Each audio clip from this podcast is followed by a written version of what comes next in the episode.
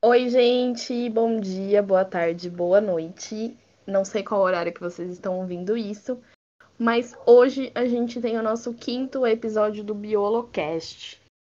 Esse é um episódio muito importante pra gente, muito especial, porque como vocês sabem, a gente ainda está em março, apesar de a gente já estar tá aí no, nos últimos dias do mês, né? A gente tá gravando um pouquinho antes, mas vai liberar para vocês, acredito que no último no penúltimo dia do mês. Mas a gente ainda tá em março. E março, como todo mundo sabe, é considerado o mês das mulheres. Por isso, a gente decidiu montar esse episódio diferente para vocês. A gente trouxe convidadas especialíssimas para falar sobre a mulher na ciência. Mas antes da gente entrar nesse assunto, da gente fazer as nossas apresentações, eu quero, vou fazer, na verdade, né, as apresentações para vocês das nossas convidadas, tá? Hoje a gente tem uma convidada internacional, muito chique por demais, que é a nossa querida Mayumi. Fala um oi pra gente, Mayumi. Oi, gente, bom dia, tudo bem? Ai, gente. a gente tem também a nossa Dr. Carla, que foi minha professora maravilhosa. Oi, prof. Oi, pessoal, bom dia, boa tarde, boa noite para todo mundo. A gente tem também a Raíssa, que ela também é podcaster. Inclusive, no final a gente vai fazer o nosso merchan, que a gente está aqui também para divulgar as amigas. Oi, gente. Bom dia, boa tarde, boa noite. Tudo bem com vocês? E por último, mas não menos importante, a gente tem a Larissa. Larissa é química, né, Larissa? Oi, gente. Sim, sou licenciada em química tudo, porque a ciência é isso, é diversidade, não é só restrita à biologia, não é mesmo? Aí só para a gente fazer uma, constitu... Oxi, uma contextualização histórica, só falando um pouquinho, por que, que o março é o mês das mulheres? Março, ele foi, esco... ele foi escolhido, na verdade, dia 8 de março, né, foi escolhido em 1975 pela ONU e foi chamado Dia Internacional da Mulher. A origem ela vem de muito antes dessa data, começou com revoluções históricas na época da Primeira Guerra Mundial, principalmente por passeatas de mulheres que saíam à rua contra a, a Primeira Guerra Mundial e contra também as más condições de trabalho que elas enfrentavam, principalmente em fábricas, porque foi bem na época da Revolução Industrial. Então foi por isso que a gente foi, que março é conhecido por esse mês internacional da mulher. Aí, para a gente começar essa roda de conversa, que vai ser uma roda de conversa que a gente vai fazer hoje, vai ser um pouquinho diferente né, dos nossos outros episódios. Eu quero começar com uma pergunta, para a gente começar essa nossa discussão. Para vocês, meus convidados, como que vocês acham que é ser mulher no meio científico? Olha, eu acho que ser mulher na ciência, ser mulher em qualquer instância é maravilhoso. Desde que a gente tenha consciência do que a gente quer é, e do que a gente não quer, principalmente. Eu acho que todo mundo que está aqui, as meninas e até os meninos também, já passaram por situações muito complicadas. Não só na ciência, mas vamos focar na ciência, né? Uh, vocês que foram meus alunos, vocês percebiam o que acontecia o tempo todo, vocês sabiam o que estava acontecendo e vocês viam o que acontecia. Então, assim, ser mulher é muito bacana, mas também é muito difícil. Vocês sabem disso. Sim, eu concordo com tudo que a professora falou, porque assim, quando você é mulher é algo muito legal, muito sensacional. Só que assim, você tem sempre que tá dando o seu máximo e a sensação que eu tenho é que a gente tem que trabalhar duas vezes mais para poder provar, para poder justificar o do porquê da gente estar lá, e essa parte é muito complicada e desgastante. Mas tirando toda essa situação, ser mulher é ótimo, principalmente na ciência.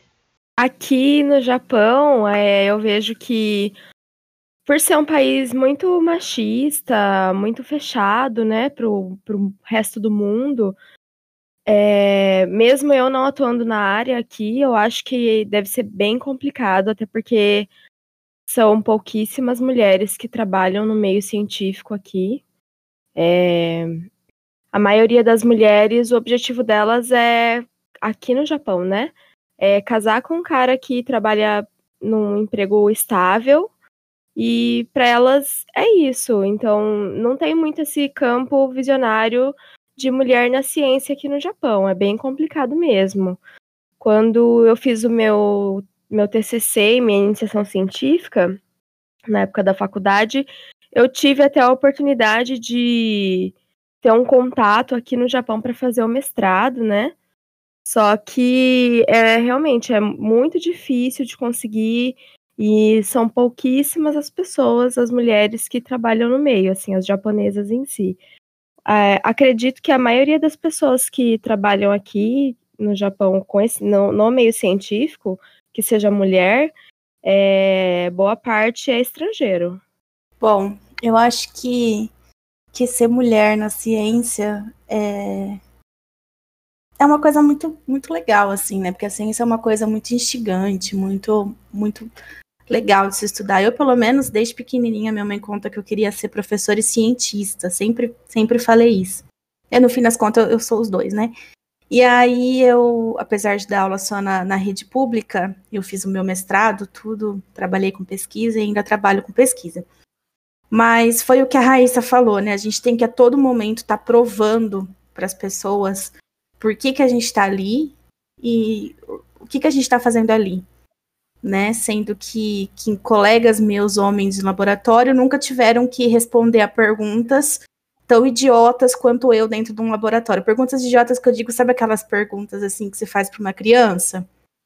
Então, em apresentações de seminários, para os meninos eram aquelas perguntas super elaboradas e relacionadas, e para as meninas eram perguntas mais simplistas, né? Então, eu acho que ser mulher no meio científico, é, a gente não pode deixar de falar que é a mesma coisa que ser mulher trabalhadora de fábrica, né? Porque enquanto elas também, enquanto mulheres que trabalham no chão da fábrica, como a gente costuma dizer, precisam a todo momento estar trabalhando duas, três, quatro vezes mais para mostrar o valor, na ciência não é diferente.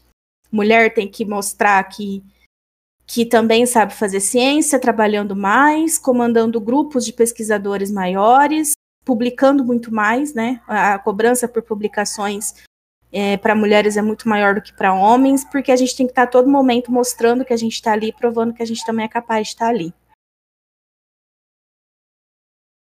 É isso que a Larissa falou, é muito verdade, porque quando eu escrevi o meu projeto de iniciação, eu fui questionada se era eu que tinha escrito o meu projeto, porque estava muito boa a minha escrita. Então isso para mim foi absurdo. De eu ter que provar que tinha sido eu que tinha escrito porque tava muito bom. Aí eu fiquei tipo, amore, aqui é outro nível, né? Não é porque você teve outros alunos que não eram nesse nível que não fui eu que não escrevi o meu projeto. Então eu ter que justificar isso foi, tipo, ridículo. Eu ainda tive é, uma formação, né? Eu sou formada pela, pela Unesp de Araraquara, eu fiz a faculdade no Instituto de Química. E lá eu acho que é um fenômeno bem diferente do que eu observei e em outras Unesps, né? Eu fiz faculdade na Unesp de mestrado na Unesp de Bauru, né, a faculdade na Unesp de Araraquara, mestrado na Unesp de Bauru. E eu percebi na Unesp de Araraquara, na, no Instituto de Química especificamente, que a maioria dos grupos de pesquisa são, são dirigidos por mulheres, né? São comandados por mulheres. Eu, na, durante a minha graduação, tive muito mais professoras mulheres do que professores homens. Então, dentro do, do Instituto de Química, eu não senti tanta diferença por ser mulher. Mas eu conheço casos em outras universidades de professor dizer que a menina tem que lavar a vidraria de, de laboratório, enquanto o menino, né, o homem, fica responsável pelos cálculos e escrita de relatório. Então a gente vive num cenário assim, é, a gente já teve muitos avanços, assim, avanços espetaculares com relação a, a ocupar esses espaços que nos foi negado por tanto tempo, mas a gente ainda não chegou onde a gente quer chegar. Eu acho que isso é importante, né? E isso vem de um silenciamento histórico desde quando o mundo é mundo. Apesar de todos os direitos que a gente conseguiu, ainda é muito pouco perto do que a gente realmente precisa, né? Gente, e eu que faço, assim, a minha pesquisa era um pouco em laboratório e boa parte em campo, porque eu precisava coletar os animais, trabalhar com os animais em campo. Quantas vezes isso eu perdi a conta de chegar, por exemplo, lá no meio da Amazônia e tentar conseguir um mateiro para ir a campo comigo, porque a gente não pode ir sozinha. Não é porque eu não consigo fazer as minhas coisas sozinhas, é mais uma questão de segurança. E não consegui ninguém para ir comigo. Porque alguns falavam que não, que imagina, que mulher no mato não, não dar certo, que eu ia dar trabalho para eles, enfim, eles achavam que eu não ia conseguir dar conta do meu trabalho. Ou então, porque a mulher deles não deixavam que eles fossem para o meio do mato com uma outra mulher. Olha o absurdo. Como é que pode isso? É, é um absurdo que a gente ouve direto, né? Mas esse negócio de, ah, mulher não, não sabe ficar no mato, né? No seu caso. Eu já ouvi muita questão de, ah, mulher em laboratório tem que ficar responsável pela organização, limpeza e papapá. Só que isso é uma, uma herança histórica e cultural que a gente tem de uma sociedade patriarcal e machista, né?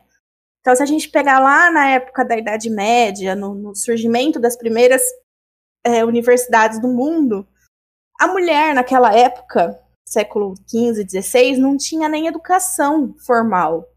Ela era ensinada dentro de casa para ser boa dona de casa, cuidar bem dos filhos, ser uma boa esposa, manter a casa limpa, bordadinha, toalhinha lá e tal, e tal, né? Era isso que, que a mulher era ensinada. Então, naquela época, se achava que a mulher não tinha capacidade intelectual para estar tá ali nos espaços de, de construção de conhecimento igual os homens. Isso é uma herança que tá muito forte, que é muito forte ainda hoje, né? Século XXI, já tivemos quatro revoluções industriais, já tivemos duas ou três revoluções científicas e a gente ainda está nessa de ter que mostrar que a gente é intelectualmente capaz. Isso é muito desgastante, né? Eu acho, tipo, cansativo você fazendo isso. Aí, às vezes você fica tipo, nossa, mas que coisa, né? Você vê umas pessoas que não têm o mínimo de qualificação ganhando propostas ou tendo certos níveis tipo, de carreira. E você tem que trabalhar dobrado para fazer, tipo, para conseguir o mínimo. Daí eu acho isso extremamente cansativo às vezes. Não, é extremamente desgastante. A gente já, já, já conseguimos inúmeros direitos, né?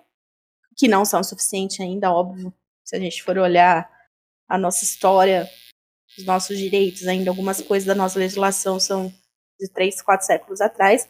E aí é engraçado que quando a mulher passou a ser aceita num ambiente acadêmico, sabe o que, que eles faziam naquele período revolução é, científica ali, iluminismo, aquela coisa toda, eles imprimiam, eles imprimiam, é, eles desenvolviam fascículos de temas de ciência que estavam sendo discutidos na época ali, né?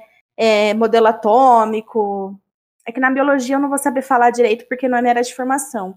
Mas a questão da, dos modelos atômicos, a questão da Terra no seu centro do universo, mas o Sol, né? Tem um sistema solar e tal eles imprimiam fascículos simplistas para as mulheres, não para elas entenderem de ciência, mas para elas não ficarem mudas nos salões de festa.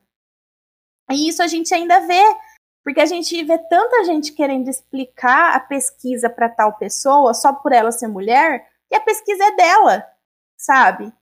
Já teve gente vindo falar, não, mas você trabalhou com isso em educação, mas isso, isso, isso. Eu falo, meu amor, a, a, o problema é, tipo, a, o problema de pesquisa é meu sabe? Quem escreveu isso aí que você tá falando sou eu. Então, você não tem que, que falar uma coisa que, que você acha que eu não sei, quando na verdade fui eu que escrevi isso aí que você tá falando. Então, é a gente ter que a todo momento estar tá afirmando que a gente tá ali, né?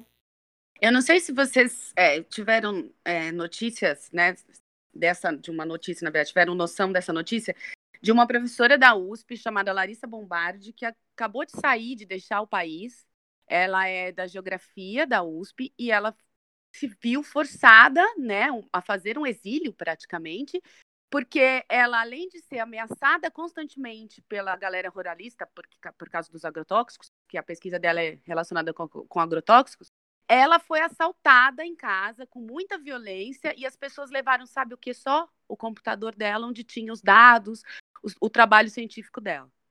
Isso para mim foi assim, recentemente dos absurdos dos absurdos. Em pensar que a gente está em 2021 e uma professora da USP acontece isso com ela e a própria universidade não a apoiou. Como assim? Eu realmente não, não consigo entender. Nossa, e muita coincidência, né? Nossa, eles foram roubar ela, roubaram só o computador dela. Fica, ai, nossa, é ridículo umas coisas que acontecem, né? Eu cheguei a ver esse caso dela, eu fiquei, tipo, incrédula. Porque a gente fica muito escancarado quem é que manda no, no sistema econômico brasileiro. Gente, é só latifundiário e político que manda aqui. Só. E alguns banqueiros, né? Porque às vezes nem banqueiro tem tanto grana quanto um latifundiário. E chega, tipo, você ter que sair do seu país Porque você está fazendo uma pesquisa, sendo que você já não tem é, investimento nenhum. Você faz o seu corre todo e você tem que ainda ir embora. Ai, gente, nossa. Complicado, né? É, a gente vive num país que quem manda, quem faz as nossas leis são homens brancos, héteros, na maioria das vezes, né? Homens brancos, cis e, e ricos da, da burguesia, né? São homens latifundiários, donos de terra, donos de, de indústrias, donos de meio de comunicação, donos de sistemas de ensino. E é isso. O que, que a gente espera, né? Que, que é o que a gente tem mesmo, que, que eu falei, né? A gente tem, conquistou várias coisas com muita luta, Ainda temos muita luta para lutar. Eu tive um encontro do coletivo que eu participo há uns 15 dias, mais ou menos, e a fala final foi que a gente, que nós mulheres temos que ter muita coragem. Porque não basta a gente ter vontade de lutar. A gente tem que ter coragem, porque seja na ciência, seja em qualquer âmbito social, né? Porque os nossos direitos, eles, eles são direitos conquistados, mas que podem ser tirados a qualquer custo desculpa, eles podem ser tirados de qualquer a qualquer momento. Sabe, a gente sabe que quando tem alguma crise, seja ela econômica, política, social, a primeira coisa que vai embora são os direitos da mulher. Então a gente tem que ter muita coragem para continuar, continuar lutando. E, e, essa questão de quem faz as nossas leis são homens brancos cis, é, é cis, ricos, né, da burguesia, que respingam alguns direitos para a gente. E é exatamente isso que, que vocês falaram, né? O que, que a gente espera de um país em que a gente tem esse perfil de governabilidade? Não, não tem, né? Bom, na verdade, não tem, né? Governo. Eu acho que você tem toda razão. A gente tem que ter coragem e muita postura, sabe? Eu encontrei diversas vezes machismo, uh, pessoas misóginas, enfim, na pesquisa e na minha vida. Total, assim, geral, né? No nosso dia a dia, no supermercado, no trabalho, em qualquer lugar, quando era professora em escola pública. Mas eu sempre tive uma postura muito forte. Os meus alunos me conhecem, sabem que eu não sou uma pessoa assim muito simpática a primeiro momento. Então, eu consegui rebater muitas dessas coisas com uma cara feia, com uma postura de dizendo, olha, aqui não. Eu não fui educada para isso, não sou nada sua e você me respeite. E aí eu consegui frear algumas dessas tentativas de, né, de sobressair, mas no geral é muito difícil, porque tem certas coisas, como vocês falaram, que a gente não tem como evitar, né? Ou, ou seja, a gente ser mal remunerada, a gente. Eu não tenho filhos, mas eu já ouvi um monte de, de homens falando: ah, mas o problema é seu que você resolveu ter filho. Mas a mina não resolve ter filho sozinha, ela tem filho com cara.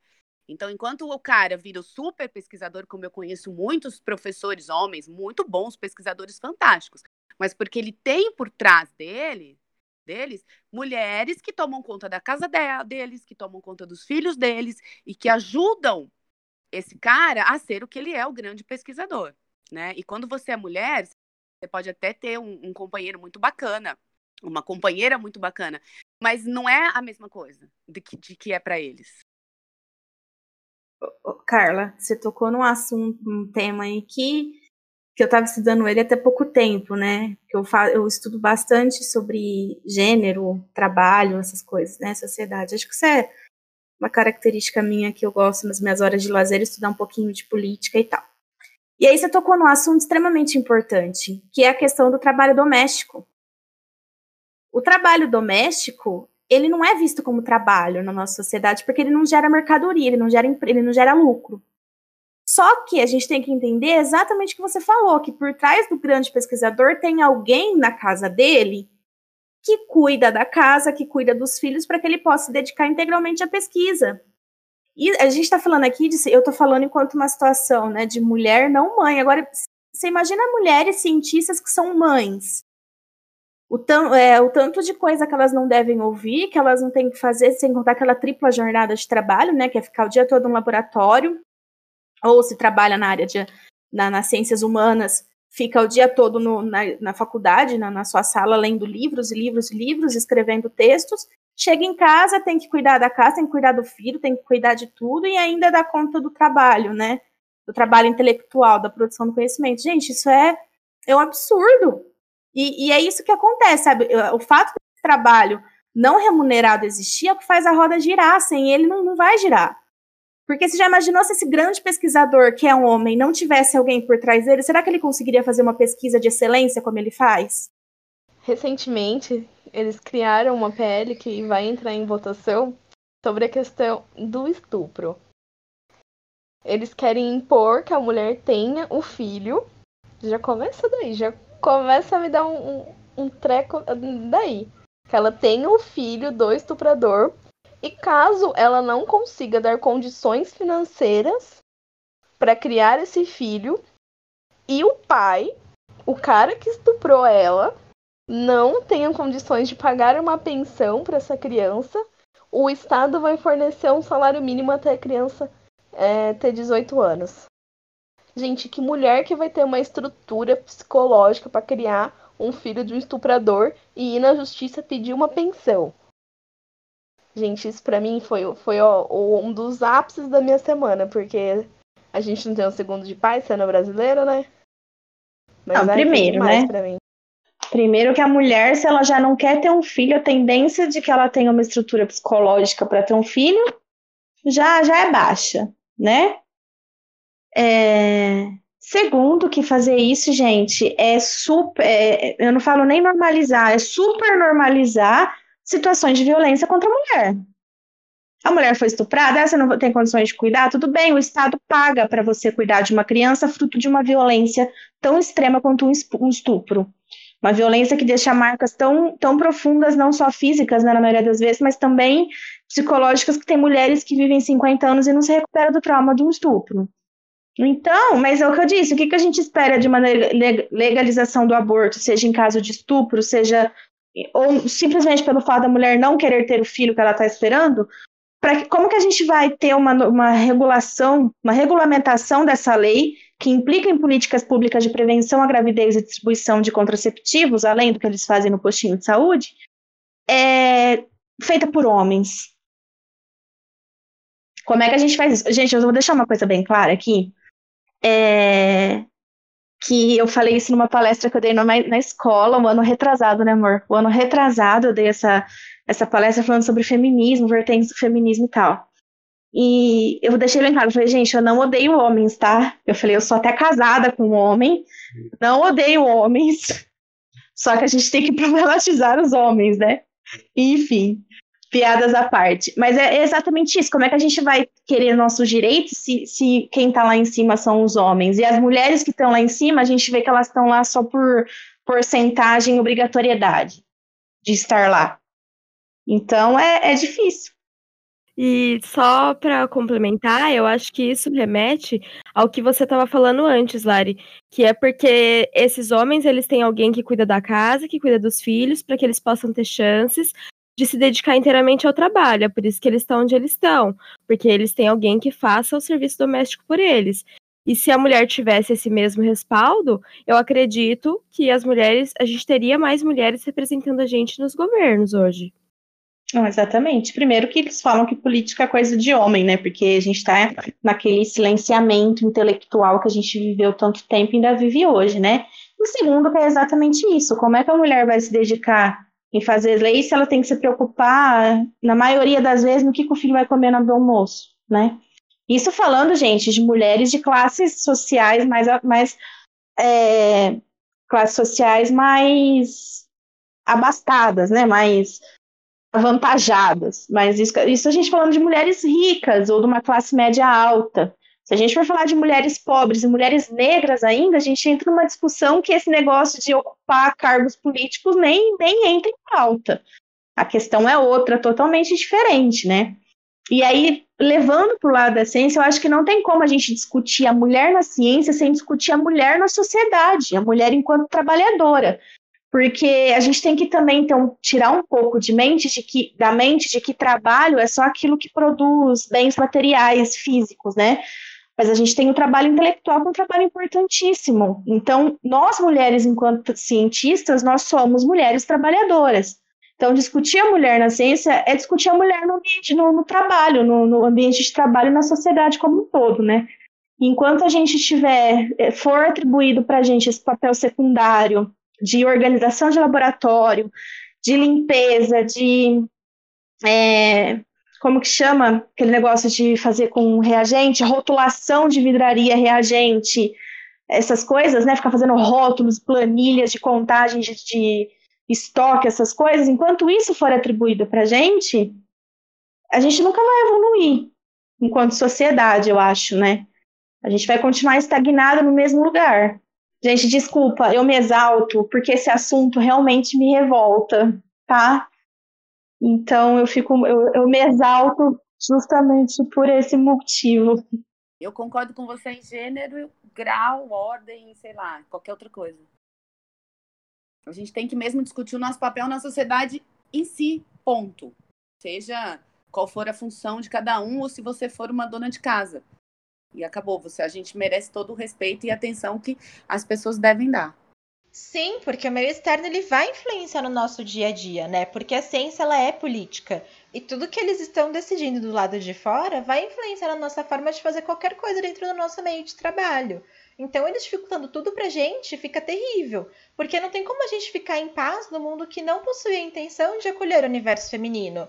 E o homem fica lá, de boa, tranquilo, e isso é desesperador, porque você tem que lutar pelos direitos para conquistar, você tem que lutar para conquistar mais direitos e continuar lutando pelos direitos que você já conquistou, porque na primeira chance que eles têm, eles serão tirados de você, que é como, por exemplo, no caso do aborto, no, que é como no caso do aborto em caso de estupro, porque além de passar por toda a situação que já é bem traumática e por ter que abrir todo o inquérito, eles estão querendo que você tenha sua gravidez forçada, que é uma tortura, porque é uma situação traumática. Então você vai ficar sempre relembrando por tudo que relembrando do que as coisas que aconteceram.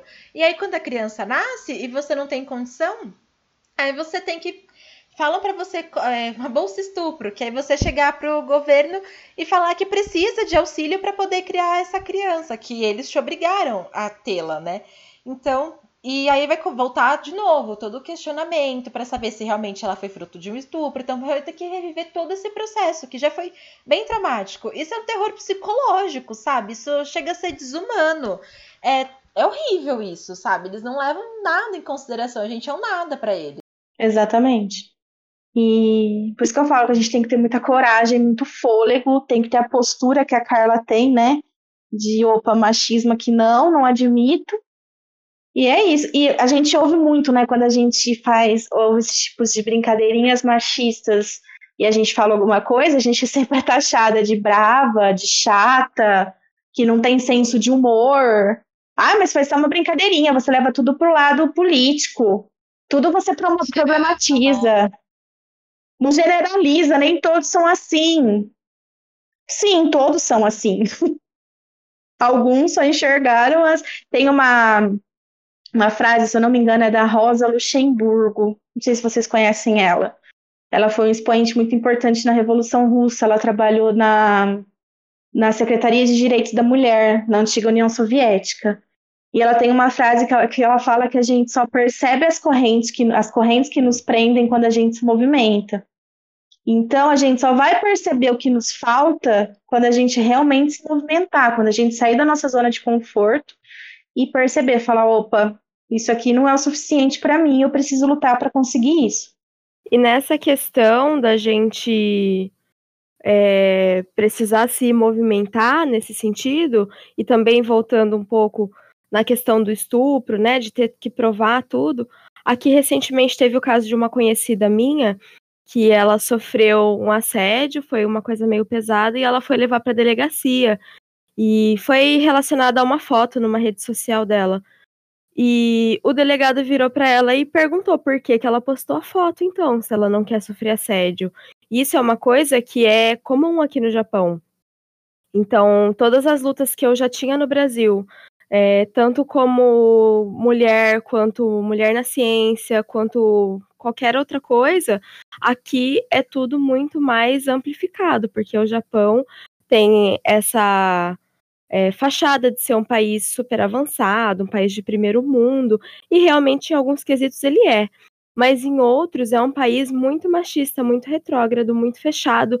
E aqui, por exemplo, na província que eu moro, é interior, né? É, não é nenhuma das grandes capitais aqui do Japão. E aqui é, nossa, o machismo ele é absurdo. Eu tenho o tempo todo que me afirmar como mulher, como pessoa independente, eu tenho o tempo todo que me afirmar em todos os sentidos, porque é, as pessoas parecem que perdem um pouco a noção, sabe? Porque aqui é um país onde o homem pode tudo, onde a mulher não faz nada, a mulher é só dona de casa, é, e os homens eles acham que eles realmente têm as mulheres como objetos, assim né, os japoneses em si. E aí os brasileiros acabam achando que eles são assim também e perdem a mão total. Então, a quantidade de assédio que eu sofri aqui desde que eu cheguei, é, sei lá, é, é igual, talvez maior, a quantidade de, assédio que eu sofri no Brasil em dois anos, assim, que é o tempo que eu tô aqui no Japão. Então, é muito cansativa, como a Regis falou, é cansativo.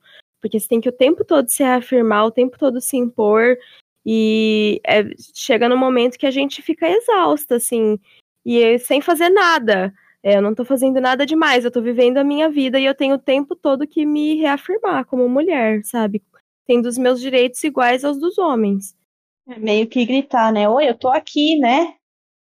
Eu também, também existo, também sei fazer ciência como todo mundo aqui sabe, né?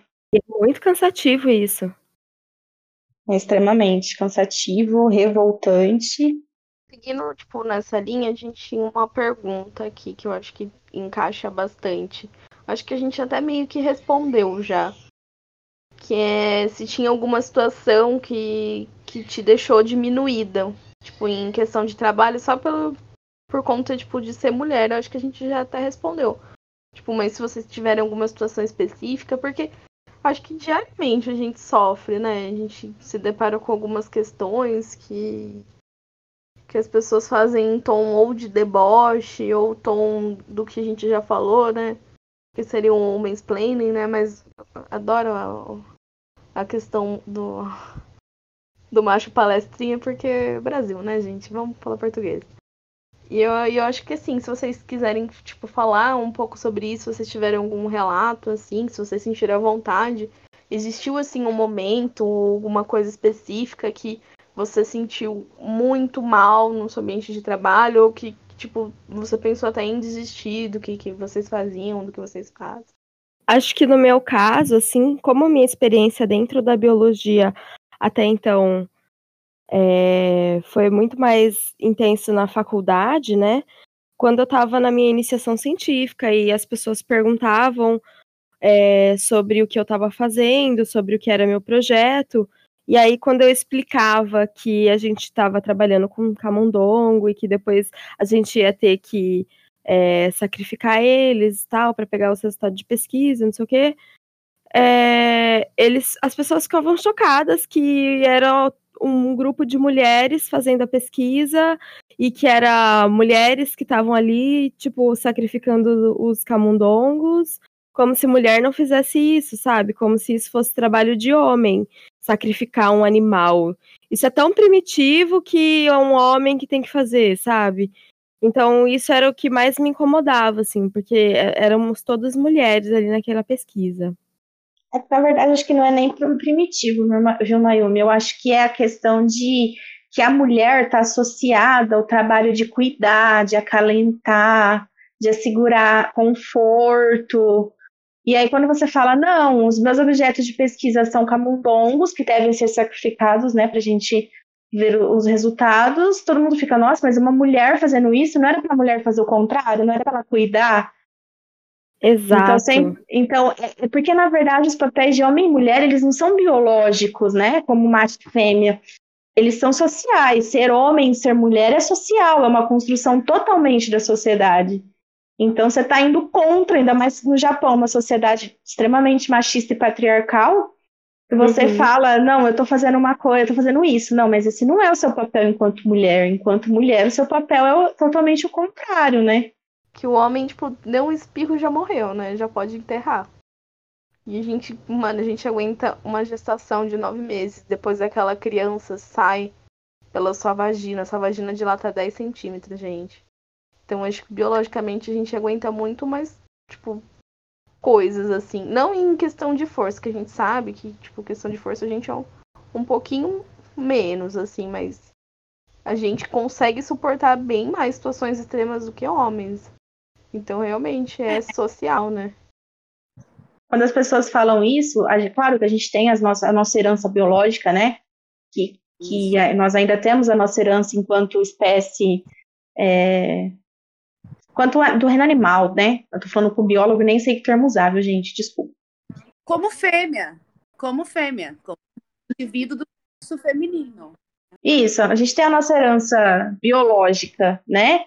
E aí eu vou citar o Marcos aqui, ele vai falar que o que nos, nos difere exa exatamente dos animais é isso. O que nos torna animais superiores é exatamente essa atividade com uma intenção, que é o que a gente vai chamar de trabalho, né? Mas é justamente essa atividade guiada por uma intenção e não uma atividade guiada pelo, por fatores biológicos. Então, se a gente assume homem e mulher em determinados papéis dados pela sua condição enquanto fêmea ou quanto macho, a gente está indo contra a uma definição de ser humano, né? Então, tipo, ah, então se eu sou, é, eu tenho que fazer tal coisa porque eu nasci fêmea, então que sentido faz eu, eu ser ser humano no sentido é, sociológico e filosófico da palavra, né? É, e eu acho assim, Larissa, que não é nem assim, tem até muito além do que isso, sabe? Porque algumas sociedades primatas, por exemplo, de, de macacos, né? A, as mulheres, os, ou seja, os indivíduos desenvolvem trabalhos, tá? Assim, é de claro, tô, eu não vou entrar nesse mérito, porque eu sou um pouco contrária a alguns, algumas formas de que as pessoas diferenciam o ser humano dos outros animais. Eu acho que a gente não tem diferença alguma. A gente só desenvolveu alguma a forma de fala, comunicações, comportamentos que nos dizem superior. Porque quem diz que a gente é superior é a gente mesmo, né? A gente nunca ouviu um primata, um passarinho falando, oh, beleza, o ser humano é superior a mim, sabe? Então, assim, muito do que a gente faz é também genético. É claro, por isso que eu não quero entrar nessa discussão de sociologia, aqui, antropologia.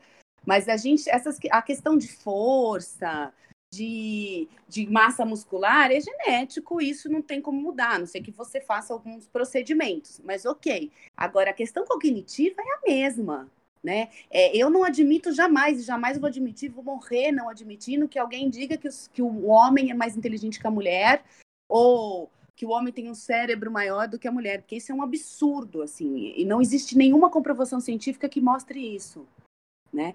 E, e, o, e o cérebro também é, é um órgão tão desconhecido que eu acho muito até vulgar, eu vou dizer, é, usar esse tipo de, de justificativa, sabe, para colocar a mulher num patamar abaixo do ser humano do sexo masculino, o XY, sabe?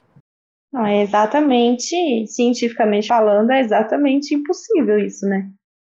De não, como você falou, essa herança genética da força e tudo, concordo plenamente com você. E a questão também da gente ser ser superior, eu não acredito que nós somos superiores aos, animais, aos outros animais. De forma alguma, muito pelo contrário, né? A gente vê que, que, os, que, os, que os outros animais são muito mais é, superiores do que a gente, né? Mas a questão que, que eu que eu acho super importante é exatamente essa que você falou. A gente ainda tem pessoas que justificam na ciência. Ah, mas o cérebro, o homem trabalha com o lado tal do cérebro, que é o lado racional. A mulher trabalha com o lado X do cérebro, que é o lado emocional. Por isso que a mulher, ela nasceu para ser mãe, ela nasceu para cuidar. Então a gente ainda tem pessoas que usam isso que eu, fontes, né, aquela negócio fontes fósseis da minha cabeça, porque é a única fonte que que eles tiram é da cabeça deles, porque isso não faz sentido nenhum. É, não, é absurdo mesmo. É, é, é absurdo ao nível que muitas vezes eu confesso que eu dou de ombros e falo, não, não vou discutir isso, porque senão eu vou partir para agressão física. Então eu prefiro não discutir, porque aí eu vou perder a noção. Tem hora que eu tenho preguiça. Tem hora que as pessoas falam algumas coisas, eu falo, ai, não, não, agora eu tô morrendo de preguiça, agora eu não quero. É isso mesmo, preguiça é bem a palavra. A pessoa mantém esse pensamento porque ela quer. Eu cheguei nessa conclusão, gente. Porque todo mundo tem um celular, todo mundo consegue informação, tipo, em dois, três segundos. Então a pessoa que fica martelando nesse tipo de pensamento, eu falo assim, ó, você vai continuar burra porque você quer. Porque a gente tá há anos, tipo, fazendo trabalho de base, a gente tá explicando, você não aprendeu porque, tipo, não tem o que fazer. Eu acho. É, mas esse, esse negócio de ter o celular a informação também, né? Não é muito confiável, porque eu vi no, no EAD ano passado que a única coisa que o pessoal sabe fazer com o celular é entrar em Facebook, WhatsApp, Instagram e Twitter. Fazer uma pesquisa usando fontes confiáveis, ninguém sabe. Então, aquele negócio que sua mãe falava, não fale com estranhos, hoje em dia ela vem com aquela fake news no WhatsApp. Olha isso aqui, você viu? O Pablo Vittar vai ser vice do Lula na presidência. Então, esse negócio aí também é meio, meio relativo. Eu acho que, que apesar da gente estar na era informatizada, e eu não estou colocando a culpa nas pessoas que não sabem pesquisar, não, viu? A culpa é do sistema que não ensina as pessoas a serem autônomas na sua, na sua própria prática enquanto cidadão. O ano passado, a gente, eu tive vários casos de alunos que vinham falar, vai, professora, mas eu não sei fazer isso, porque não sei o que, não sei o que, eu não consigo fazer. Eu falei, mas gente, vocês lutam tanto por autonomia nós, professores, estamos dando todas as ferramentas para vocês irem buscar e vocês mesmo assim não vão. Mas por quê? Porque eles não sabem. Não é culpa deles. E nem nossa. É, é, é necessário que isso aconteça, sabe? Para a gente manter tudo estagnado como está. Ai, na, na minha família também. Aí esses dias eles entraram na discussão da ivermectina. Eu só mandei assim, eu falei, ó, oh, gente, vocês fazem o que vocês quiserem, vocês tomam o que vocês quiserem. Se precisar de fígado, não vou dar o meu. Só falei isso. Ai, cansada. Mas, é, mas não é só no grupo de WhatsApp da família, né, gente? Eu, eu tô fora da sala de aula já faz três anos, mas na época era a mesma coisa. Eu cheguei a estar tá dando aula e um cara virar para mim e falou assim: não, mas aqui no Google tá dizendo que coisa. Sabe? Aí eu disse: bom, então beleza. Então você quer vir dar aula no meu lugar, usa o Google e vem aqui dar aula, cara. Nunca mais ele repetiu isso, entendeu? Mas assim, como assim? No Google, no Wikipedia? Gente, qualquer um escreve qualquer coisa. Sabe? A internet hoje virou que antigamente, na minha época que não tinha internet, na, na faculdade, os professores falavam que papel aceita qualquer coisa. E a internet é a mesma coisa, né? Você aceita qualquer coisa, você escreve lá e tá tudo ok. Só que a pessoa realmente não tem a noção de onde procurar em fontes adequadas, em sites adequados, essa informação. A gente tem informação, mas não sabe usar. Às vezes eu acho que isso também tem a ver com a questão do de como a gente passa a informação, sabia? Porque um tempo, um, algum tempo atrás, a gente começou a fazer a formação de um coletivo aqui em Bauru feminista, no fim deu N tretas, e a gente debatia sobre muito sobre isso, porque eu, as pessoas que eram não se intitulavam, né, que tipo eram as cabeças, isso que coletivo nem é para ter, é para ser uma coisa horizontal, né? Do, do coletivo eram mulheres brancas, mulheres de classe média, classe média alta.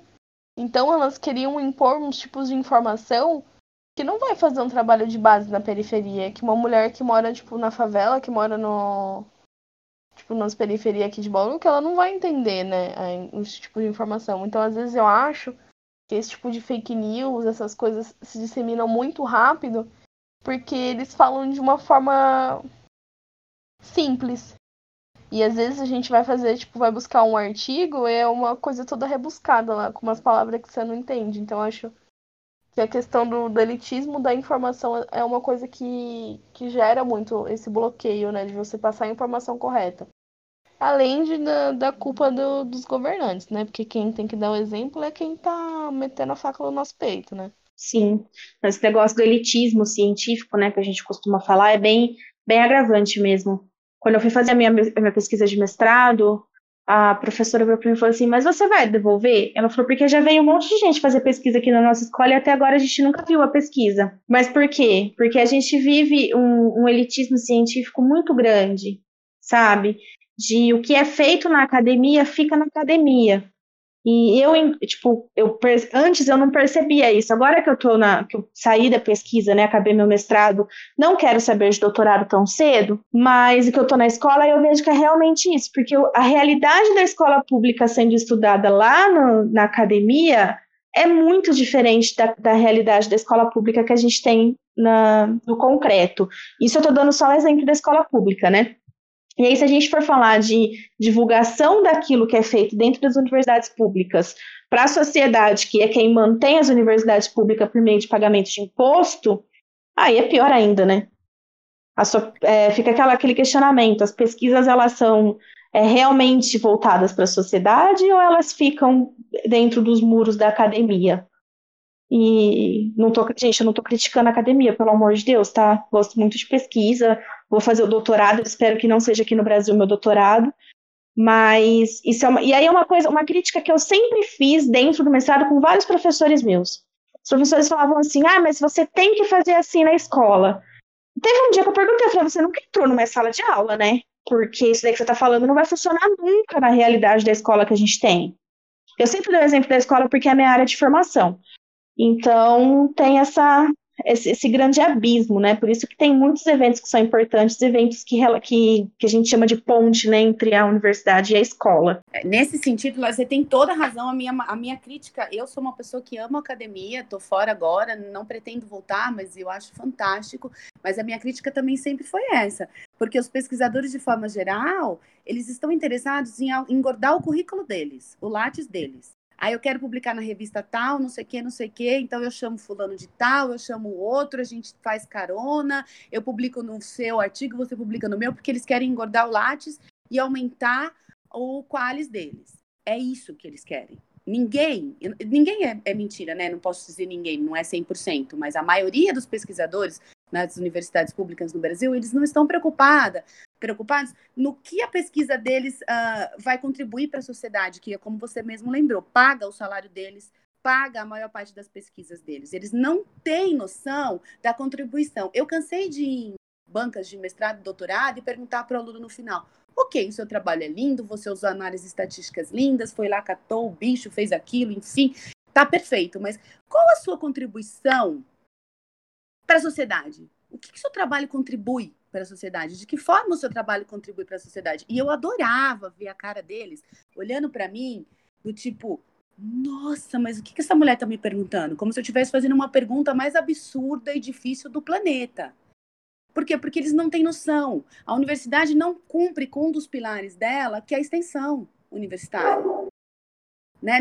A universidade não faz. Eu passei quatro anos na universidade, na Unesp, é, fazendo biologia, em Rio Claro, e eu nunca ouvi falar que existia extensão universitária. Eu fui aprender isso quando eu fui para Exalc, numa escola agrícola, que a extensão ainda acontece de alguma forma, sabe? Aí depois acontece o que aconteceu agora no governo Bolsonaro, que ele falou mal da universidade, que a gente só faz balbúrdia, que é tudo um bando de gente que não faz nada da vida, que anda pelado e fuma maconha o dia inteiro. E a sociedade não defendeu a universidade pública. Por que não defendeu? Porque tudo que a gente faz e fez até hoje fica nos muros, na nossa zona de conforto do, do pesquisador acadêmico, dos laboratórios. Sabe? Não vai para a sociedade. A sociedade acha que a universidade é algo inatingível, que ninguém vê, ninguém sabe o que está acontecendo, que é um bando de louco, maluco que fica no laboratório sabe? Então a culpa disso tudo, não estou dizendo, não estou tirando a culpa do louco do presidente, não é isso. Mas a, um, uma parte da culpa também é nossa, nossa, eu digo de, dos pesquisadores, porque a gente não mostra o que a gente faz. A ciência cidadã está tá começando agora a mostrar um pouco isso, mas mesmo assim ainda ela é mal vista. Né? A ciência cidadã, quando você fala isso, as pessoas dão risada. Acham que é brincar de rodinha com as crianças e brin fazer brincadeirinhas, sabe? Mas não é. A gente faz pesquisa, como você falou, eu vou na escola, eu vou na comunidade, eu faço pesquisa, eu vou na área rural, como é o meu caso, converso com os agricultores, mas eu não levo de volta para eles os resultados. Então, que sentido faz a sua pesquisa? Cadê a sua responsabilidade como profissional, o seu juramento como profissional? Eu fico me questionando muito sobre isso. É, exatamente, são questionamentos que devem ser feitos, sim. E eu acho que a gente falou até sobre isso, no, acho que foi no nosso segundo episódio que a gente falou sobre vestibular, que essa questão do elitismo da, da universidade, principalmente a universidade pública, né? Ela começa no vestibular. Que, gente, os vestibulares de universidade pública é umas coisas, é umas perguntas que são um pouco, tipo, absurda. Se você pegar um aluno de ensino médio de escola pública, onde muitas vezes ele tem que trabalhar além de estudar, fica tipo, ele desanima dali, porque ele se sente incapaz de atingir um, um nível superior.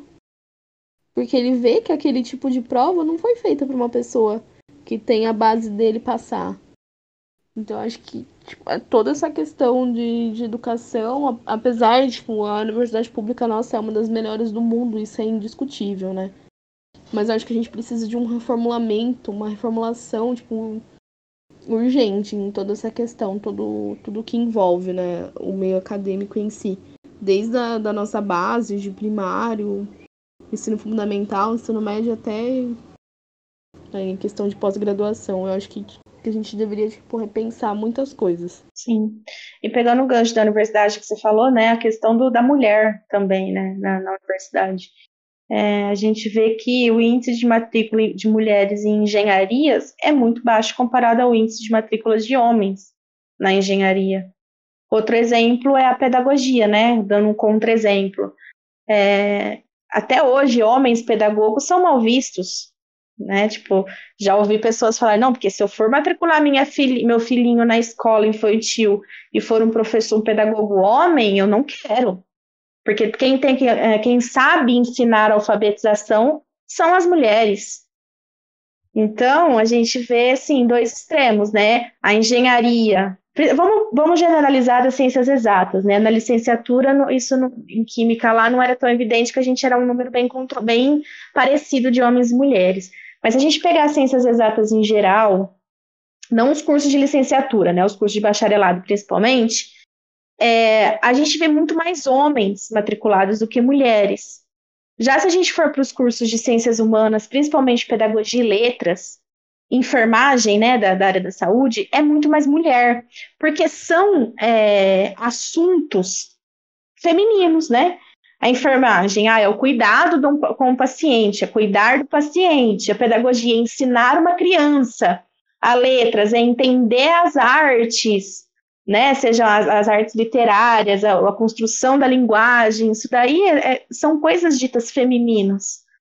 E isso a gente. Por quê? Porque desde pequena nós somos, se a gente for numa loja de brinquedos, né, eu fui no, tem uma loja aqui em Catanduva que eu adoro ir, essas lojas de 99. Você entra na seção de brinquedo, a seção de menina é toda cor de rosa, rosa, roxa, azul bebê, assim, a coisa mais linda, o jogo de cores. Aí você vê os brinquedos, é vassourinha, rodinho, cozinha, kitzinho de enfermagem. Percebam, na embalagem nem tá escrito seja médica, tá escrito seja enfermeira. É, é lozinha, é giz, é, é o caramba, né? Estantinha, micro-ondas. Aí você entra na de menino, você vê coleções de dinossauro, quebra-cabeça, tipo, entenda o mundo de tal forma com quebra-cabeça, jogo de ferramentas de mecânica, é, jogos de cientista, sabe? Então você vê muitas outras coisas assim. Você percebe que desde criança nós somos condicionados a escolher determinados caminhos, né? Tipo, a mulher tem que cuidar ensinar, o homem vai aplicar e melhorar a sociedade. Fora as, as, as ações, imagens subliminares, né? Que a gente todo dia é bombardeado com isso e muitas vezes nem percebemos. Eu mesma, às vezes, demoro para me ligar em tal coisa, falo, depois quando eu percebo, eu falo, gente, que absurdo, como assim, como eu não percebi isso antes? Mas a gente é bombardeado ao todo tempo. Eu tenho 45 anos e na minha época, na minha infância, eu gostava muito de brincar com os dinossauros, com as ferramentas do meu irmão, com aquelas coisas, e as pessoas olhavam para mim, tipo, hum, que menina estranha, sabe? tipo, chegaram a falar para minha mãe: olha, acho que a Carla tem algum problema e tal. E não, eu só era afim de brincar com o que eu era afim de brincar. Eu brincava de panelas, com vassouras, com coisinhas. De bebezinhos nunca brinquei, porque eu nunca fui chegada em bebezinhos, mas no resto eu gostava de brincar do que eu quisesse. Do que eu gostasse. Se era de jogar bola, de peteca ou de boneca, eu sempre me permiti isso. Os meus pais sempre permitiram também. E eu sei que é um pouco diferente, porque eu me lembro das minhas amigas que os pais não deixavam jogar bola na rua, por exemplo, com a gente. Porque era estranho. Era coisa de menino e não de menina. Ô, Carla, você sabe por que, que a gente não percebe? Que eu acho que é uma coisa que eu percebi também faz pouco tempo. Que é porque nós somos educados numa base machista. Então, às vezes, nós mulheres não percebemos o machismo porque pra gente é dado como normal. A gente né? replica. A gente sem... replica, sem querer replicar, mas a gente replica. Por isso que é tão difícil, né, que a gente fala, é tão doído ver uma mulher machista, por isso que é tão difícil conversar com uma mulher que tem comportamento machista, porque para ela é normal, ela foi ensinada assim, né? E, é, Muitas vezes elas aí... nem percebem isso, né? Tipo, ela... É, porque ela para ela é normal. É a forma como ela foi ensinada, é a forma como, como as coisas acontecem. Já ouvi muita gente falar: para que, que eu vou querer mudar? É assim desde que o mundo é mundo, vai continuar sendo assim. Tipo, vamos ser Eva, Adão e Evas, né? Ótimo. Uhum. Exatamente. Tem uma série que eu gosto bastante, que critica bastante essa função da mulher enquanto reprodutora e cuidadora, que é The Handmaid's Tale, o conto da Aya. Vocês já assistiram? É ótimo, ótimo. Gente, essa série, eu, eu, eu confesso que todo episódio para mim era um incômodo, porque ela é uma série é, não de imagens fortes. As imagens também, né, são um pouco pesadas assim, mas o conceito dela, a mensagem que ela passa é muito forte. E eu vejo uma semelhança tão grande com o que a gente vive hoje, que é tão assustadora. É, isso é o que me deixava mais desesperada, né? Porque é uma coisa que é muito plausível, tipo, é uma coisa que pode acontecer. Que acontece, né? Isso né? que eu, eu, acho que é o que me deixava mais, assim, nervosa, né? É, essa série é que fala, né? Tipo, as mulheres eram proibidas de ler. As mulheres eram proibidas de pensar. A série nem aparece tanto, assim, mas eu, eu tenho os livros, né? Ele tem dois livros da, da Margaret. E ela fala que, tipo, as mulheres não sabiam ler e são elas que faziam a compra. Então, todas as lojas, as fachadas das lojas não tinham palavras, eram imagens. E o dinheiro, cada dinheiro tinha o desenho do que ela ia comprar. Isso é, é ridículo, gente, é absurdo. É, mas não fica muito longe, né? Se a gente for eu sei que é cultural, eu entendo muito essa questão da cultura também, mas em culturas islâmicas, uh, árabes, as, as mulheres não participam das conversas, elas não sentam à mesa para comer com todo mundo, elas comem na cozinha. Eu tenho muitos amigos que são descendentes de árabes islâmicos e assim é. E não se questiona. Os judeus mesmo ortodoxos. Então, assim, é, de novo, não estou julgando a cultura do outro. Né? Eu acho que todas as, cada povo tem a sua cultura e eu respeito muito. Mas aquela coisa não serve para mim. Carla Geller Costa não serve. Eu jamais conseguiria me adaptar a esse tipo de postura e de que alguém me dizendo que eu tenho que fazer ou não. Mas a gente e é por isso que eu acho que a gente tem que ter postura, como eu falei, não, comigo não. Você quer ter esse comportamento, você vai ter esse comportamento dentro da sua casa com a sua mãe, com a sua filha, com a sua mulher, sei lá. Comigo não. Sabe? Porque senão a gente eh, vai acontecer esse tipo de coisa, né? Vai chegar um momento que a gente não vai poder vestir o que a gente quer, ou falar o que a gente quer, ou ter o que a gente quiser, porque nós somos mulheres. E eu temo que isso uhum. pode acontecer. Não acho que isso é Exatamente. uma coisa distante. E não está muito longe, né? Já acontece de certa forma. Eu acho que a gente crescer condicionados a determinados brinquedos já é uma forma de dizer como a gente deve se comportar. É uma representação, né? É uma é, um significado muito forte dessas essas relações que a gente tem enquanto criança, né? E mas não é feito de forma descarada porque, né? Eles não são loucos também de fazer de forma descarada, né? Que é o machismo velado. Então, isso já acontece, é assustador, mas já acontece. Por isso que a gente tem que, que sempre estar tá se afirmando e lutar. Por mais que seja cansativo e a gente pensar, meu Deus, até quando a gente precisa?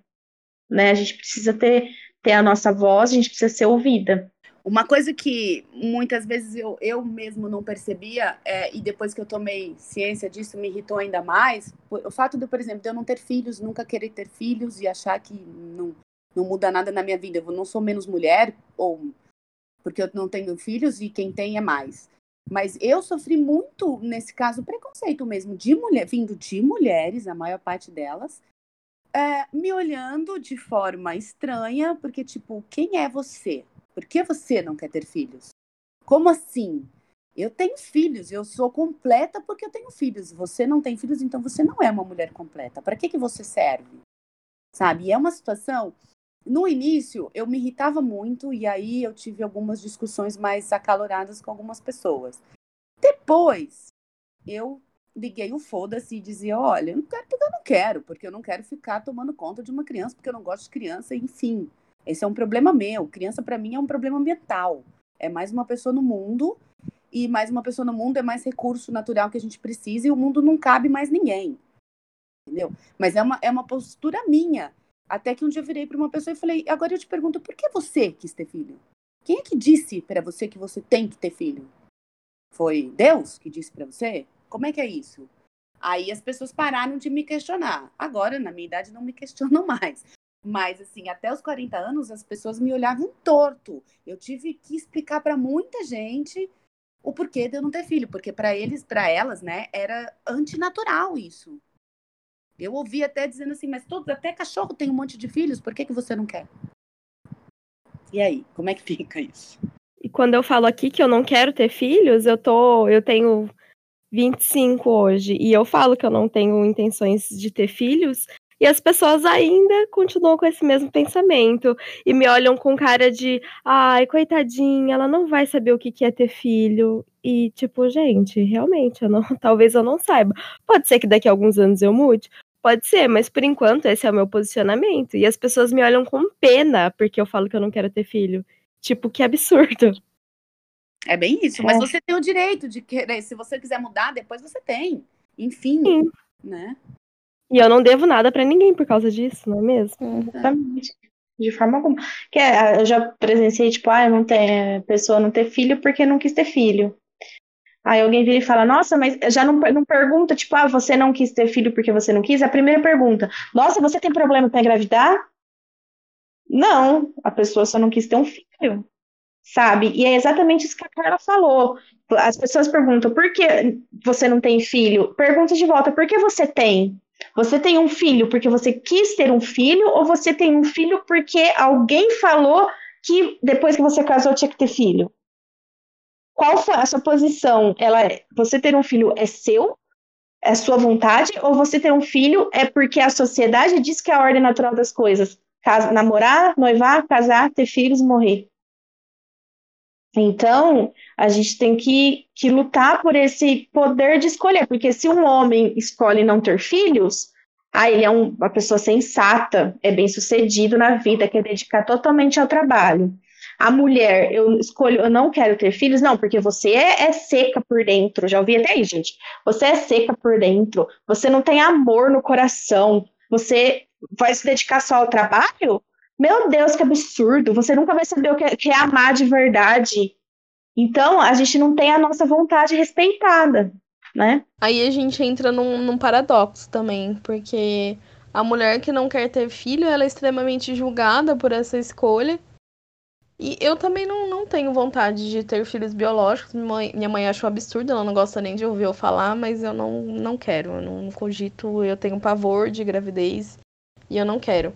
Mas daí, tipo, a gente entra num paradoxo de que a mulher que tem filho também sofre o preconceito na questão do trabalho. Porque ela, ela é completamente menosprezada, porque ela tem um, um período em que ela tem que ficar afastada do trabalho. Então, isso é uma justificativa para ela ganhar menos. É isso mesmo. Eu já participei de processos seletivos que as pessoas depois falaram para mim: não, olha, você tem mais chance porque você não tem filhos. Gente, como assim? Eu não tenho filhos, mas posso ter problemas do mesmo jeito, enfim, né? Não é um filho que impede, que vai dizer se a pessoa tem capacidade ou não para o trabalho. Ter ou não um filho, né? É, é, é, mesmo absurdo, você tem toda a razão. Sim, é, e até na, na questão mesmo de universidade, né? Porque você vê a, as meninas, as jovens que, que engravidam, se você não tem um suporte, se você não tem um, um, uma rede de apoio, né, que a gente chama, você tem que abandonar tudo que você faz para se dedicar ao seu filho. Isso, obviamente, é uma escolha, mas isso não deveria acontecer. Já que é uma coisa que é imposto para a mulher, a gente deveria ter uma rede de apoio que nos garanta a integridade da gente exercer esse tipo de função e fazer tudo o que a gente tem direito, tudo que a gente quer. Então, acho que isso é, é duas coisas que, que entram em, em choque e que, que você fica tipo, gente, como assim a sociedade quer uma coisa de, de mim, mas ao mesmo tempo não quer me auxiliar para mim conseguir conquistar tudo com excelência. Então, não faz sentido nenhum para mim. É engraçado, né, que se engravida durante a faculdade, é ela que tem que abandonar o curso depois que o bebê nasce, né? Porque o bebê precisa da mãe ali do lado. Tipo, o bebê vai morrer se a mãe ficar três horas na, na, na faculdade, quatro horas na faculdade é, é complicado mesmo, né? A gente, nós mulheres temos que abrir mão de muita coisa, às vezes por uma coisa que a gente nem quer, que é engravidar. Bom, gente, seguindo mais ou menos nessa linha, tipo, a gente já falou que é muito complicado, né? Essa questão de meio acadêmico, meio científico. Mas mesmo assim a gente escolheu estar tá aqui e escolheu fazer o que a gente faz. Aí eu queria saber, tipo, de vocês, o que que inspirou vocês, o que levaram vocês a serem biólogas, a serem químicas, a estar tá nesse meio, apesar de todas as dificuldades que a gente tem? A, a mim, né, foi curiosidade, eu sempre fui muito curiosa. Aí eu pensei, tipo, preciso entrar numa faculdade que me faça ser curioso, que me que sacia essa minha curiosidade, né? Aí eu entrei na química, no começo não gostei muito, mas continuei. Aí depois eu queria deixar o, o curso de química para entrar no de pedagogia, mas deixei, né, concluí o curso e tal. Mas acho que a principal coisa foi a, a questão da curiosidade, de ser muito curiosa e querer entender como que as coisas funcionam.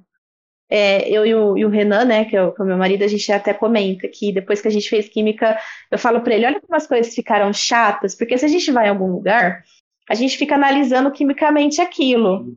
Mas não é que é chata, é porque, tipo, pra gente é muito legal. A gente fez uma viagem para Minas uma vez, e a gente ficou admirado com aquelas minas, com aqueles veios de quartzo. E, e, a gente olhava, tipo, alguns minerais oxidando. E pra gente aquilo era a coisa mais linda do mundo, discutir quimicamente aquilo que estava acontecendo, sabe? Então eu acho que foi isso. E o que me levou a continuar foi muito apoio, né, da, da minha família. Sempre tive bastante apoio em casa, de fazer o que eu sempre quis fazer. E, e como, disse, como disseram aí, né, ligar o foda-se porque os outros pensam, vou fazer o que eu gosto e que se for dos outros. Compartilho totalmente, Nari, com você. Também sempre fui muito curiosa, a natureza sempre me fascinou e eu entrei na universidade para fazer biologia com muita certeza do que eu queria, que era ser bióloga, que era trabalhar com os animais, trabalhar com o meio ambiente. Ouvi muito inicialmente de que, ai, pobrezinha, vai ser professora, aquela coisa toda, mas sempre nunca dei bola para isso. E desde a minha graduação eu sempre uh, tive na minha na cabeça que eu queria fazer mestrado, doutorado e queria ser professora na universidade. E fui, foi muito bom, foi uma experiência muito boa. Tem as suas os seus senões, né, vamos dizer assim, os seus pontos positivos, os seus pontos negativos, mas eu acho que é uma coisa fantástica. Eu acho que é o que você falou, para mim todo mundo devia saber biologia ou então devia pelo menos entender um pouco de ecologia, porque a vida fica muito mais simples, você entende bem melhor as coisas que acontecem com você no seu dia a dia, você para para pensar e fala, bom, isso é assim que acontece, não é porque é comigo ou porque é com o outro, é assim que acontece. A vida é muito mais simples quando a gente entende ecologia. Pelo menos é o que eu acho, né? Tudo bem que eu sou enviesada, mas eu acho que a química é a mesma coisa. Você se você olhar alguma coisa entender os processos químicos e biológicos que estão acontecendo, é tudo muito mais fácil. Assim, a gente, pelo menos no meu, na minha forma de ver, eu, por exemplo, não tenho medo de morrer, porque eu sei que é finito, né? Todo mundo vai morrer um dia, nada fica para sempre. Então, eu acho que até nisso a biologia para mim facilita muito. Eu entender o outro, me entender e entender a minha relação com o ambiente onde eu estou vivendo e como eu posso influenciar as pessoas e esse ambiente. Eu sou apaixonada pela biologia. Acho que é uma disciplina que, enfim, todo mundo devia fazer como segunda graduação, se fosse o caso. Eu compartilho da questão da curiosidade e eu acho que também para fazer biologia precisa ter bastante muita coragem, assim. Eu acho que é, é uma questão que para você realmente pôr a cara, tapa, sabe?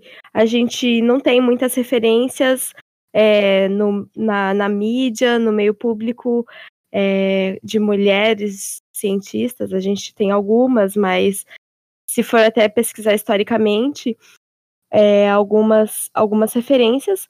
Mas eu acho que envolve muita coragem também. Eu acho que todas nós tivemos aqui muita coragem para cursar o curso que a gente cursou, para trabalhar com o que a gente trabalha. E eu acho que isso também leva a gente a, a saciar essa curiosidade, exige muita, muita coragem. Eu acho que é por isso que eu escolhi também. É um curso que eu sou apaixonada, embora hoje em dia eu não trabalhe mais na área, né? Aqui no Japão é complicado.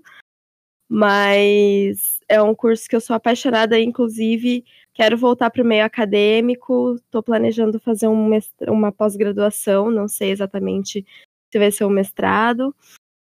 Mas é, não, não quero deixar a minha carreira de lado, assim, porque eu realmente sou muito apaixonada pela biologia.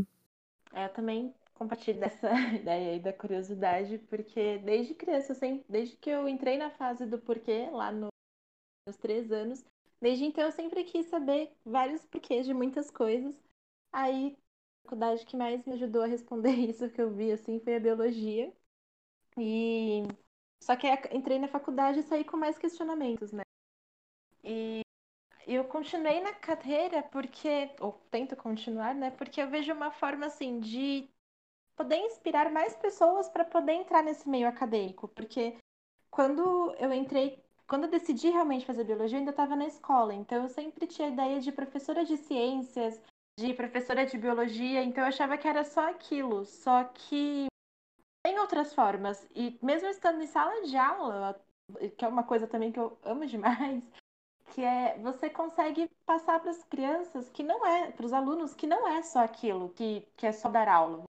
Tem outras formas de poder mostrar o mundo para as pessoas. E retomando também do vocês falaram anteriormente sobre a faculdade de Química e de Biologia que ajuda a entender o mundo, eu acho que as faculdades de ciência, em geral, ajudam a entender melhor o mundo. Porque, assim, com a biologia você vai entender as interações da forma ecológica, com a química você vai entender como que tudo está acontecendo por dentro, mais ou menos. E da física é uma outra forma de explicar o porquê de ser desse jeito. Então, eu acho essas três ciências muito interessantes, assim. Eu acho que elas são muito importantes. De todo mundo ter um contato, só que não é aquele contato da escola, que eu vejo que gosto muito superficial e não deixa tão gostoso quanto são realmente as matérias. Que eu gosto da parte mais teórica, de explicar o porquê do mundo.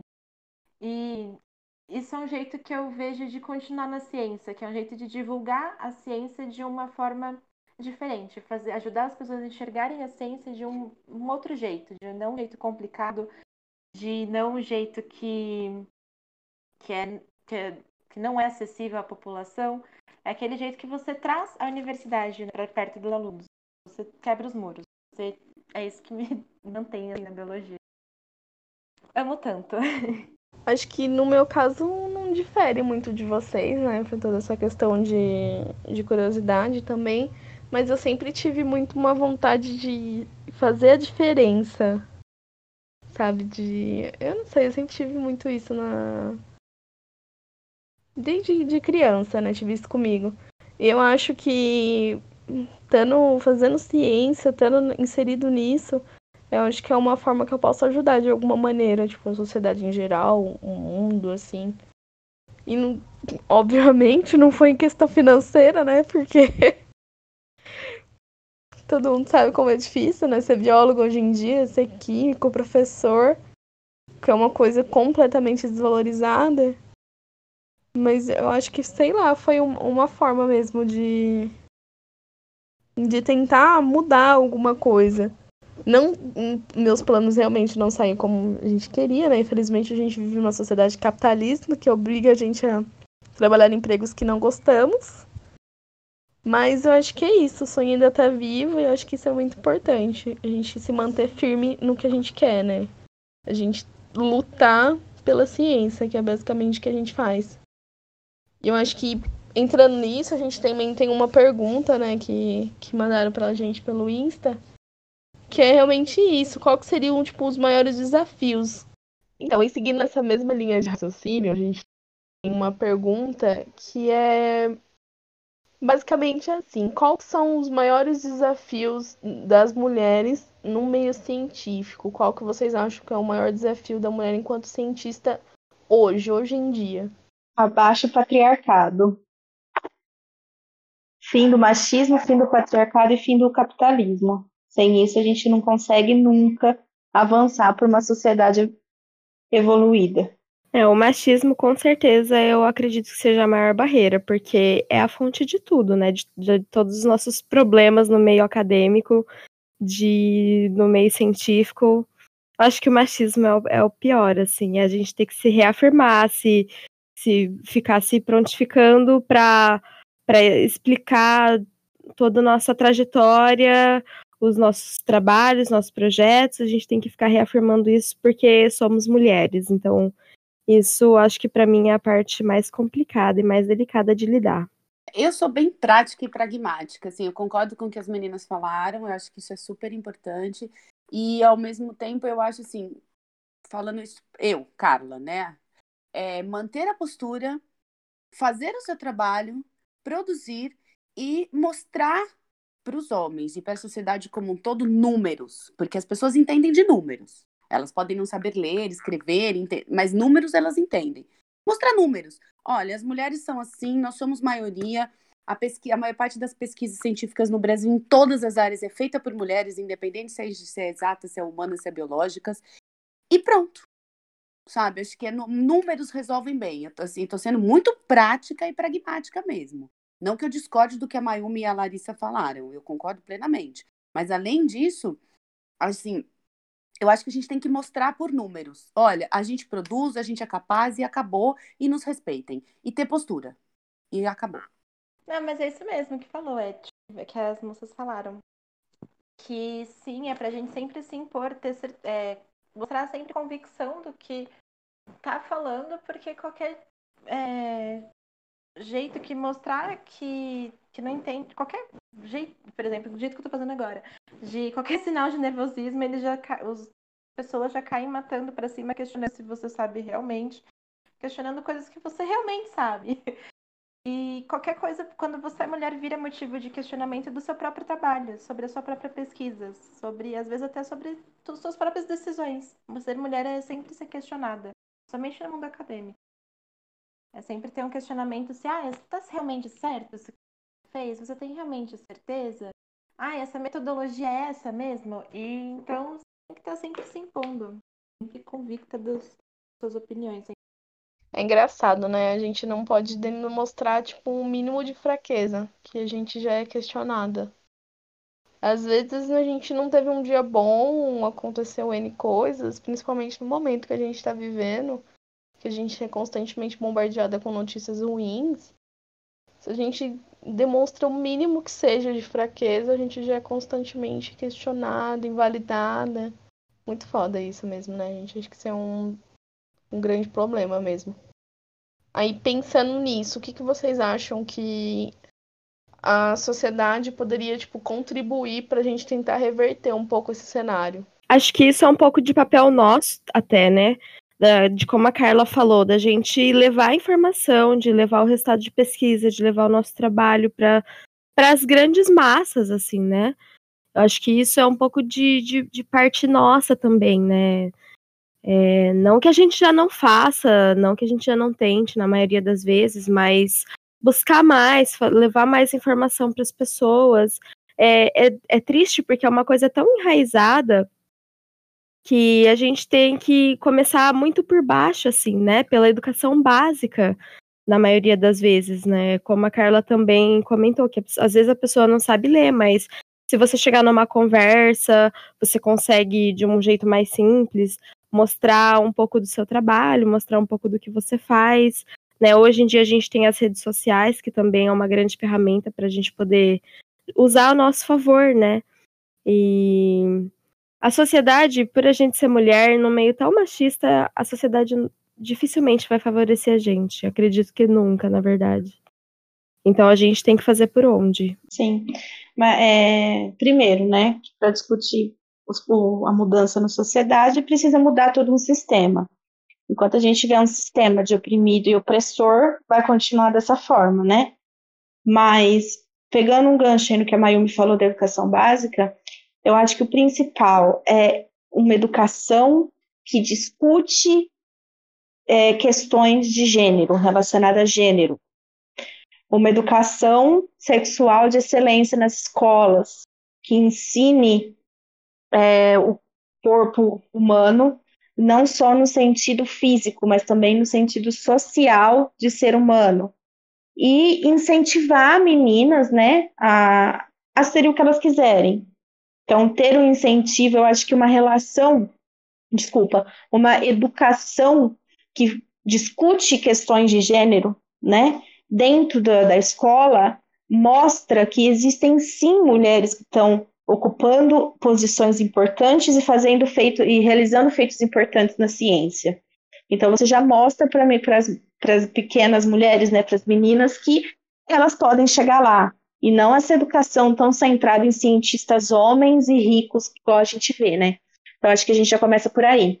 Em segu segundo, esse é meu primeiro ponto, né? Então o primeiro ponto é uma educação que discute questões de gênero. O segundo ponto seria educar homens e mulheres para além de uma sociedade machista.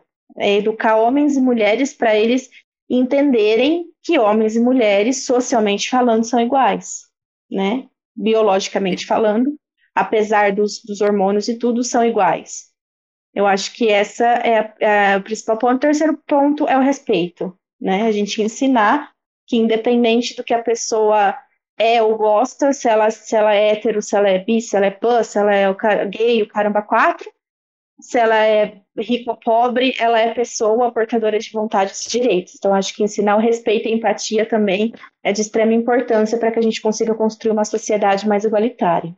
Perfeito, Lari, perfeito. Você tirou as palavras da minha boca. É educar as crianças para que elas entendam que isso não existe, que essa diferença não existe. Eu tenho um sobrinho e uma sobrinha sabe? E eu tento passar para eles o tempo todo. Ela ainda é bebezinha, obviamente, ela não entende, mas para o meu sobrinho que tem nove anos, e eu converso isso muito com meu irmão, não crie, por favor, um monstro machista, sabe? Eu acho que criar os meninos, assim como criar as meninas, pra, de uma forma que eles entendam os seus, que os papéis são os mesmos, que a gente que não existe essa diferença, porque é com as crianças que a gente vai conseguir mudar. A gente não vai eh, conseguir sucesso de 100% com adultos super uh, já focados e castrados nesse sentido. Mas as crianças, não, as crianças a gente consegue. E você tem toda razão, eu concordo com você. Esse é o caminho. É que eu concordo com tudo mesmo que as meninas disseram, que é realmente isso, tem que mostrar desde cedo que, que a menina é capaz, que tem tanta capacidade quanto qualquer outro menino. Porque tem que mostrar que esse mundo também é dela, que ela não está aqui só para servir as pessoas que estão no comando. Ela está aqui para comandar também, ela está aqui para fazer parte desse mundo e, e, dominar ele e mostrar que o mundo também é das mulheres, que a gente está aqui para isso.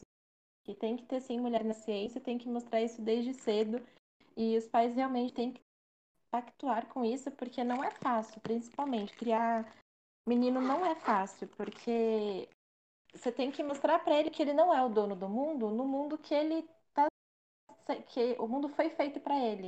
Então, e você tem que mostrar pra menina que isso tá errado. Então tem que desde sempre sempre conversar com as crianças sobre todas as questões de o mundo que ela vai crescer, como que é toda a situação que ela pode passar por simples gênero, ser uma menina ou um menino, difere no mundo.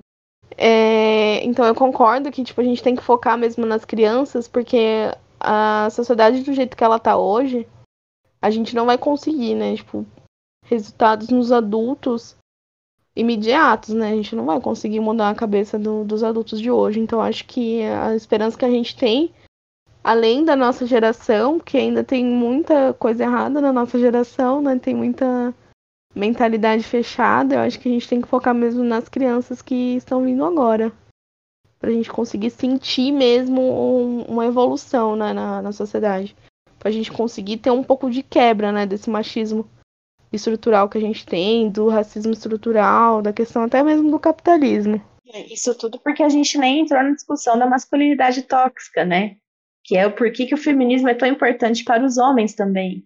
É você ensinar o menino que ele tem que respeitar a menina, que quando ela fala não é não, ponto e acabou, ele não, não tem que ter aquela menina só porque ele quer. E que ele pode chorar, que ele pode sentir, que ele pode acordar triste, que ele pode querer fazer uma seguir uma profissão considerada feminina sim, né? Que isso não vai afetar em nada a, a masculinidade dele, né? Que eles tanto prezam, que é a coisa mais frágil que existe no mundo mas que ele pode ser o que ele quiser também, né? Se a gente for entrar ainda nessa discussão de machismo tóxico, dá outro podcast, né, gente? Porque para a nossa luta vai além, eu acho que a luta feminista, né, que é essa discussão que a gente está tendo, vai muito além de garantir só direitos de mulher, vai além de garantir só direitos para mulheres, né? Ela vai ao encontro de criar seres humanos mais empáticos, mais, é, mais humanos, seria a palavra, né? Com mais sentimentos, com mais amor ao próximo. Então, eu acho que essa também é uma questão super importante, educar as crianças, né? Como vocês todas falaram, para que a gente tenha uma sociedade diferente da que a gente tem hoje. É isso, né? É, é educar para o respeito. Se é para mulher, se é para homem, se é para homossexuais, heterossexuais, LGBTQIYZ, é, negros, brancos, pardos, enfim, são pessoas que merecem um respeito, independente de, do que elas representam, da cor que elas têm, de como elas se vestem, enfim. Eu sempre fui e vou continuar defendendo o respeito. Todo mundo merece respeito e ponto final. Eu acho que isso é bastante importante, a questão do respeito. Então, pessoal, acho que eu queria dizer que eu tô muito feliz com esse episódio de hoje.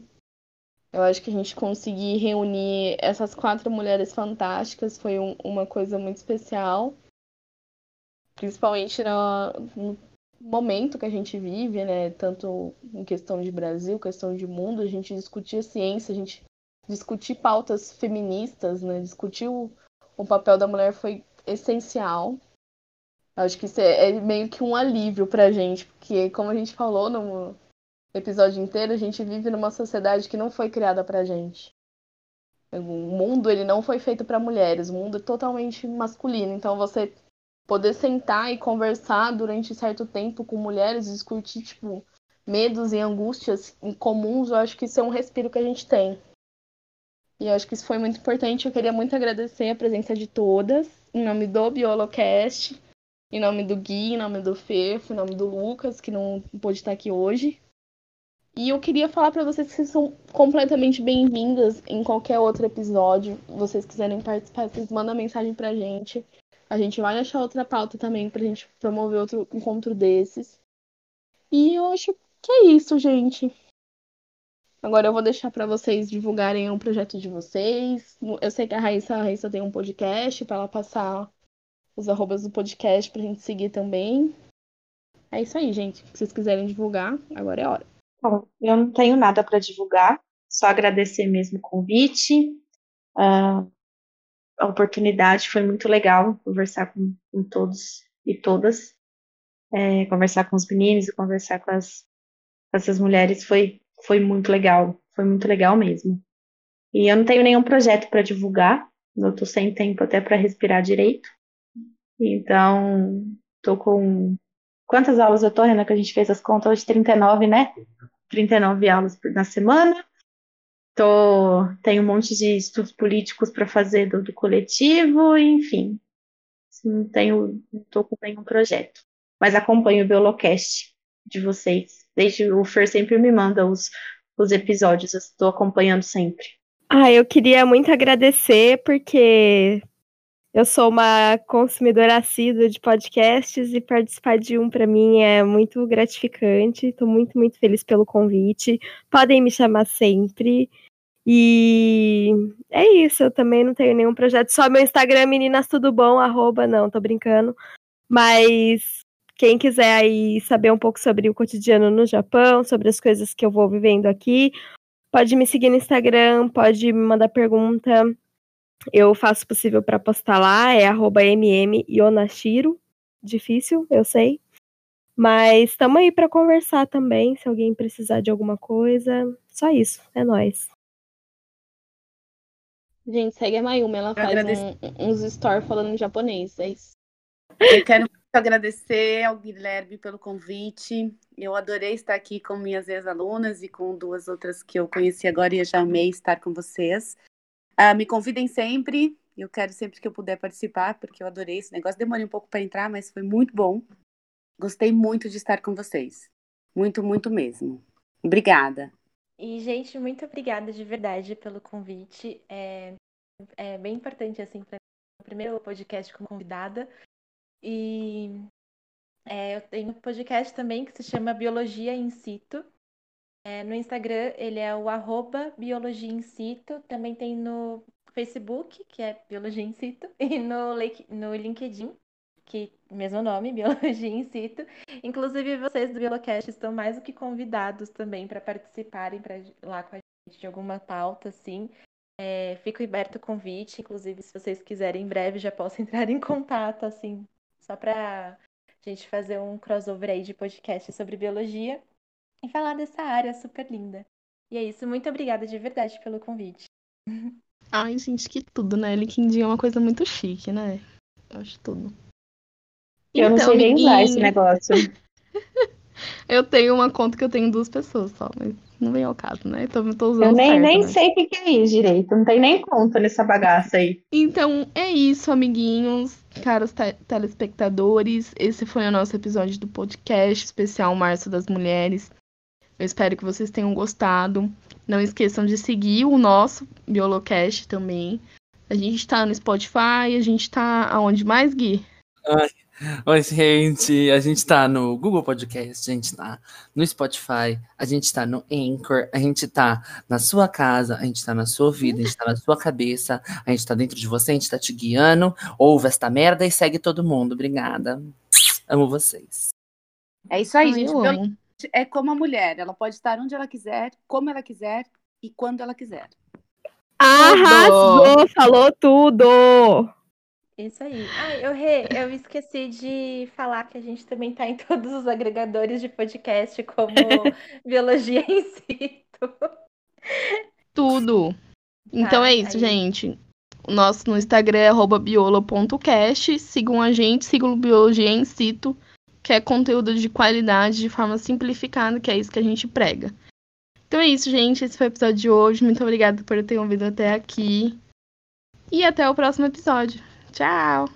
Dá tchau, gente. Tchau. Tchau, gente! Tchau. Tchau, gente. Beijinhos. Caramba, eu tô tão emocionada. Puta que pariu.